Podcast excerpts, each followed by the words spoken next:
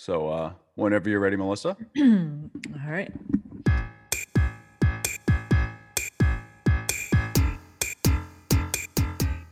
Hi, and welcome to On and Off, our podcast covering the on premise and off premise beverage alcohol industry.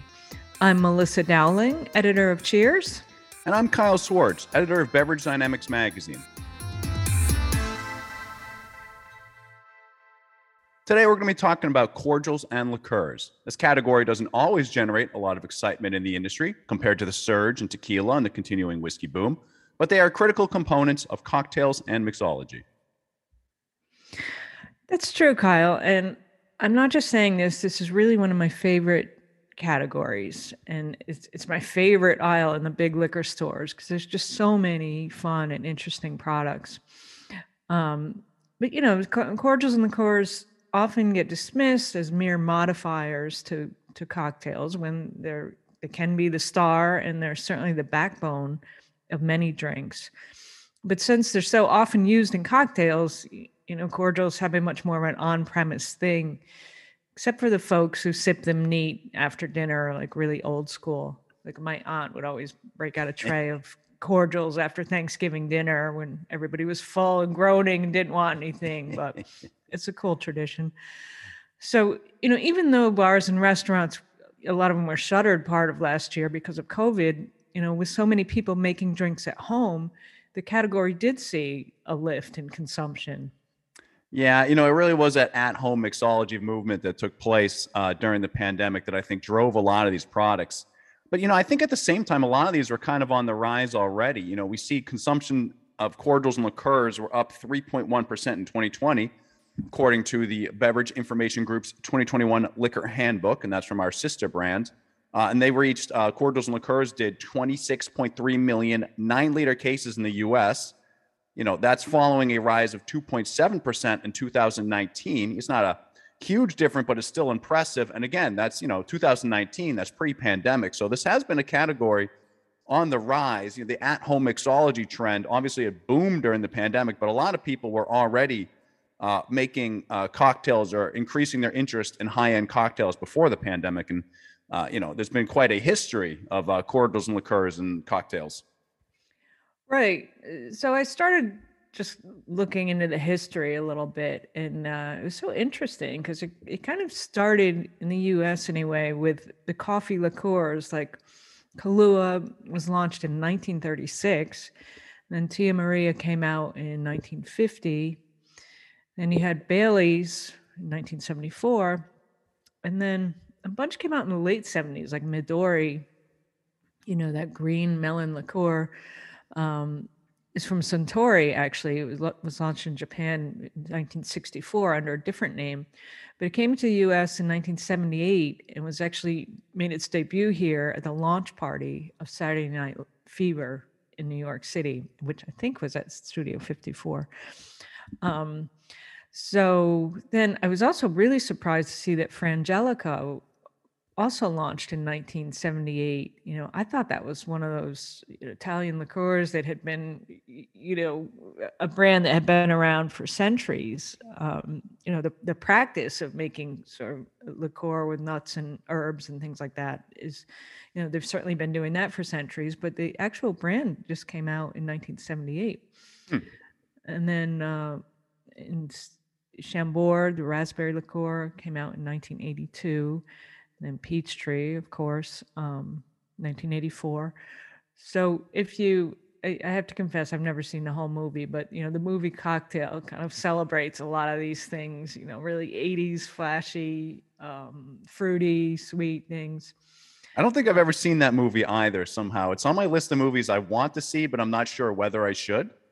Me too, me too. And it's I always like come in in the middle and I'll watch, you know, some of the flair bartending and, and kind of bad acting and I'm like, I gotta I gotta see it from the beginning and then I never do. But am I incorrect to say that Michael Caine is kind of like his mentor slash rival in that movie?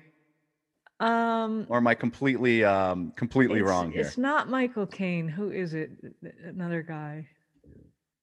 Oh, this is embarrassing, but it's another guy that that is his men. I, I think we have to to watch this and revisit this topic. We do. This could be a podcast. Maybe we'll do This a be a whole podcast episode where we podcast. do a recap of cocktail. I'm sure everybody would love that. All right, we'll work on that. um, but after all that stuff in the 80s, um, you know, cordials really went out of style when the more serious craft cocktails came into fashion, like in the early 2000s. You know, it was all about the classics, strong flavors, um, you know, bitter flavors versus sweet. Um, and then in like the mid 2000s, you know, like PAMA, the pomegranate pomegranate liqueur came out in 2006. Then you had Fireball same year. Um, Domaine de Canton, the French ginger liqueur in 2007. I think the really big one uh, that year, 2007, was Saint Germain. You know, the elderflower liqueur that is just everywhere. Like every, uh, so many recipes use it. It's it's insane. Um, so that really kind of started a lot of of modern mixology. yeah. like. Everything is elderflower now, it seems like. Yeah, a lot of the the floral flavors, like you know the uh, creme de de uh, violette, violet. I don't know. Um, that I think is a pre-prohibition thing, but it wasn't. You couldn't find it in the U.S. for a long time, and then I think someone started making it or importing it um, that same year, 2007, and um, that's used in a bunch of classics like the the aviation cocktail. Um, trying to think, uh, you don't see. uh, You know, my husband's from Bulgaria, and they're all about the roses because they grow them there, and they have uh, this rose liqueur. Um, it's really kind of strong and heady, though. You have to be careful with it, and I, I find that with the violet too. I mean, it it can it can start tasting like perfume really fast when you're mixing with it. Um, and then it RumChata, know, the rum cream liqueur that came out in 2009, you know, that was a big one because it's sort of a new category in the U.S. Um, you know, that's that, that twist on the the horchata drink.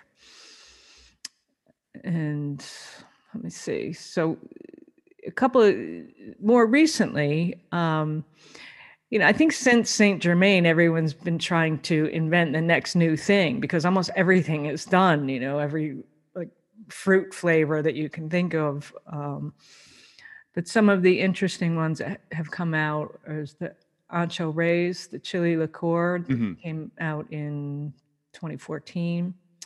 Chareau is an aloe liqueur, which I think came out around 2014. And I'm seeing that crop up in a lot of drinks. And uh, Italicus is a liquor, uh, liqueur uh, made with bergamot and other Italian botanicals. In just doing the, the feature for our magazines on the category a, a couple months ago, I, I learned a few things like um, Dragoncello is uh, Vicario Dragoncello is a liqueur made from French tarragon and other botanicals, and um, it's uh, Italian, but the company making this brand, I, I believe, is in South Carolina. Hmm. Um, so I'd never heard of that. I thought that was interesting. And then up in New York, there's a new one called I'm not quite sure how to say it, but Umi, a, a plum liqueur that just came out in New York in this past spring in, in spring 2021 so there's still quite a lot of innovation in in flavors and, and things like that. So it's it's a, it's an exciting category. It's not sleepy at all. No, it really does seem to have perked up. are you uh what are the retailers seeing? I mean has anyone noted that there's been more sales or more interest as people get into uh, mixing drinks at home Yeah, I mean, certainly during the height of the pandemic, as the at-home mixology trend was really blowing up, you heard more retailers saying cordials and liqueurs. You know, they couldn't keep the really popular stuff on the shelf. You know, also didn't help that we didn't know at the time, but there was a massive distribution crunch, production shortages in glass that we now know is also part of the shortages. But certainly, it did seem during the pandemic that uh, these products became more popular, and I, I assume that's cooling off a little bit now as people return to on-premise. Um, but that said, you know, plenty of these brands have had excellent uh, recent uh, sales numbers. Uh, you mentioned RumChata. That's been a darling of the category for some time. You know, that was up 15.8% in 2020. That had an excellent year. In fact, I believe that was a top growing cordial and liqueur in the top 10. I'm looking at our chart right now, uh, and it does appear to be that. Uh, number two was Jack Daniels Tennessee Honey. That's an easy drinking product. I mean, that's kind of a cocktail in a glass. Uh, so I'm not surprised to see that going up. And I don't think anybody uh, would be surprised by the number one selling cordial and liqueur. Yes, it's Fireball um, by a wide margin. Uh, was up 11.4% in 2020. Uh, it sells about three times as much as the number two selling um, liqueur in the country, which is De Kuyper from Beam Suntory. Uh, Fireball, you know, there's the old saying, as a whiskey nerd who's always talking whiskey with retailers, you know, part of the saying is you know, if you want to get Pappy, if you want to get Buffalo Trace Antique Collection, if you want to get any of those rare Sazerac company products, you had better sell a lot of Fireball. So I, I think that probably also propels that uh, brand to higher heights, if you know what I mean. Because they're owned by the same company? Exactly. And uh, the retailers know, uh, let's just say they know how to uh, butter the bread the right way. And, and again, of course, Fireball is a very popular product in general. Not trying to say it's some sort of false sales numbers going on here, but certainly uh, retailers are motivated to sell that. And it remains a very popular product, period. Uh, some of the other things here that are selling well Grand Marnier, still selling well, up 2.9% in 2020. Uh, Kahlua, uh, which my mother can't drink enough of, up 3.3% in 2020. Uh, other uh, uh, Bailey's, you know, a little tick up, 0.7%, but that remains popular as well. It's these easy drinking cocktail liqueurs that I see here as doing the best at retail. Right. There's uh, there's a new entry to the Irish cream liqueur category. Uh, I think it was this year. Mariah Carey's. Oh, that's right. What is it called? Oh my goodness, I can look it up if you give me a second. Black Irish. Yes. There's no need to look it up. My mind's like a steel trap. It'll, it'll yeah, come out that. eventually. I couldn't even get my uh, I couldn't even get bring the search bar up before you got that. Well, we had a in our cocktail roundup for the holidays, which is up on Cheers Online right now. Um, we picked up one of their cocktails that was like a riff on an espresso martini, and it's called All Irish for Christmas yeah, I think that's it. So I was getting mixed up. Like, is that the name of the brand or the drink? um, but anyway, yeah, it's. I mean, Bailey's is the OG, but we have seen quite a few entries in this category and and a few other uh, type cream liqueurs. So uh, those are always going to be popular, you know, straight as well as you know mixed into uh, decadent drinks. Absolutely. And apologies to everybody who we just had all I want for Christmas is you getting stuck in your head again. I I know we're uh, recording this podcast before the holidays, but it won't come out until January. And the last thing anybody needed was the uh, roaring return of that Christmas classic getting stuck in their head again. yeah, happy 2022. That's right. Uh, and you know, Melissa also mentioned her cordials and liqueurs uh, feature that she wrote for the magazines. Great feature. Be sure to check that out on Beverage Dynamics and or Cheers magazine. You can search for that under the title "The Latest Trends in Cordials and Liqueurs." Know, one other thing that that came out in that um, some of the people we talked to was this res- resurgence of some of the 80s 90s kind of disco um, cocktails uh, one of the the people mentioned is um, it's called JoJo's Beloved mm-hmm. Lounge, I think, in Atlanta. And they have uh, quite a few interesting things, like a Sagittarius Sagittarian sour that uses Midori, uh, Singani, which is a Bolivian um, type of brandy, um, Luxardo bitter, Bianco lemon, simple syrup, and then a cocktail foam. I I think it's really going to be a big year for Midori. That's mm. my prediction because I, I don't know. Like a lot of Halloween cocktails use it for the green mm-hmm. and uh, a couple of Grinchy things for the holiday. And then, of course, St. Patrick's Day. But just in general, I've seen a couple places kind of touting their take on a on a Midori sour, which was you know the big drink when it came out in in the late seventies. So um, another one that uh, JoJo's beloved uses um, offers is called "My Offer Is Nothing," which is a riff on the Godfather co- cocktail. Hmm. The Godfather, I somehow that escaped my drinking knowledge and history, but I, it's just I think it's equal parts Scotch and amaretto, hmm. and this one at JoJo's uh, uses that Dragoncello um, tarragon liqueur, which would help maybe dial back some of the Scotch or something. So it's it's really interesting. I, I have to see if I can find some of these these liqueurs because that's the other thing. We get so many recipes, and some of them um, use either house made ingredients or more regional brands that you know you you can't find up here even though we're in the New York area. You know, the movie nerd in me is now trying to figure out when did Michael Corleone say that in the movie? My offer to you is nothing. I think he says it to the crooked politician at the wedding at the beginning of the second movie. Hmm. I can't. I can't remember if he says that to them or if he says it to. Um, uh, is it Roth? No, the gentleman who who he deals with in Cuba in the second movie. I, but I'm pretty certain it's the um, corrupt politician. Somebody go watch Godfather 2 and get back to us. Yeah, we we've got to brush up on our movies and cocktails. Sub theme of this podcast is you and I um, struggling with our movie uh, trivia. um, that is a good way to learn about cocktails, though, depending on the movie. Certainly. I, I had one question here that was submitted by my wife when I told her we were doing a podcast on cordials and liqueurs. She wanted to know what's the difference between a cordial and a liqueur? Um,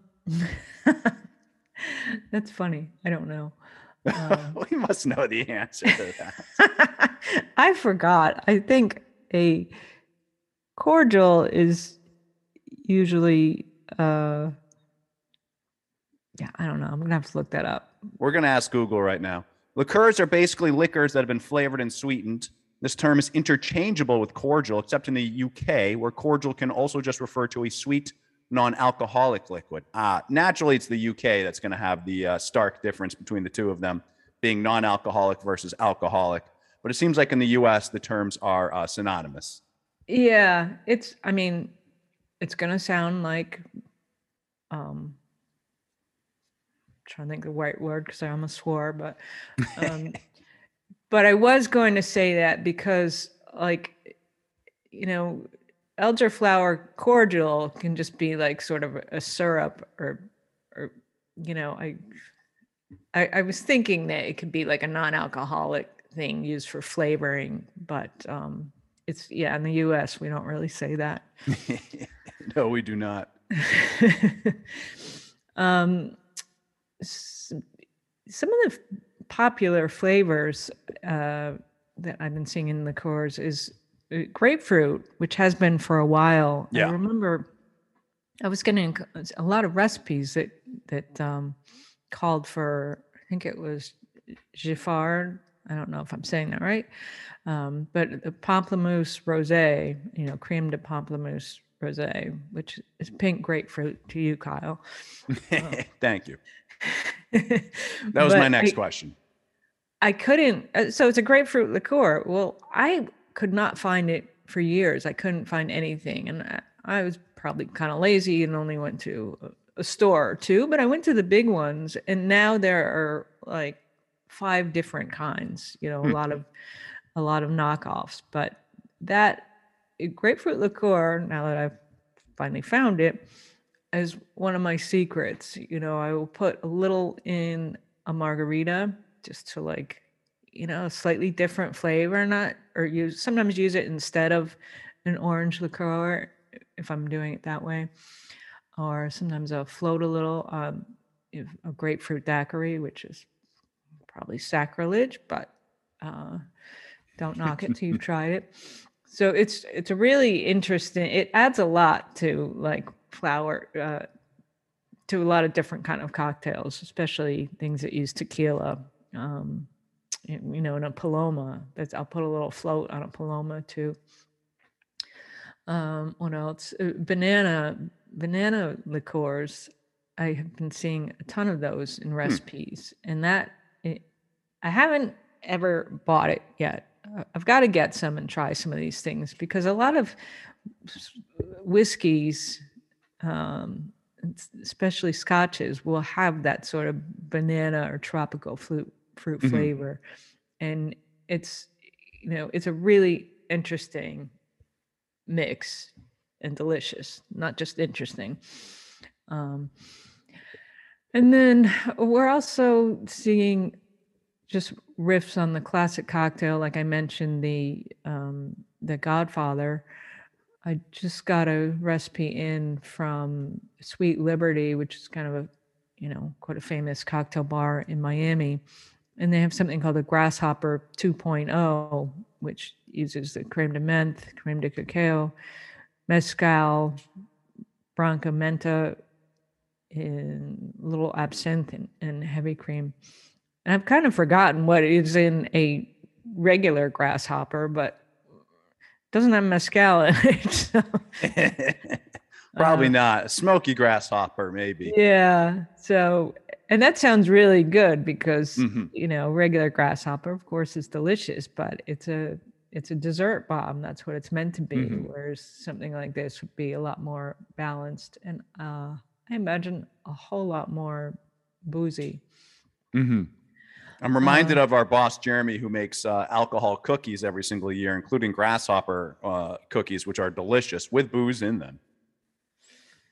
Yes, but I remember that one. He, he was having to work on that because the mint, in the same way in a cocktail, it can be you can Yeah. get a, you know a face full of toothpaste. It was it was not- definitely a toothpaste bomb. It overwhelmed the first time, but he really dialed it in the second uh, batch of those cookies. I thought.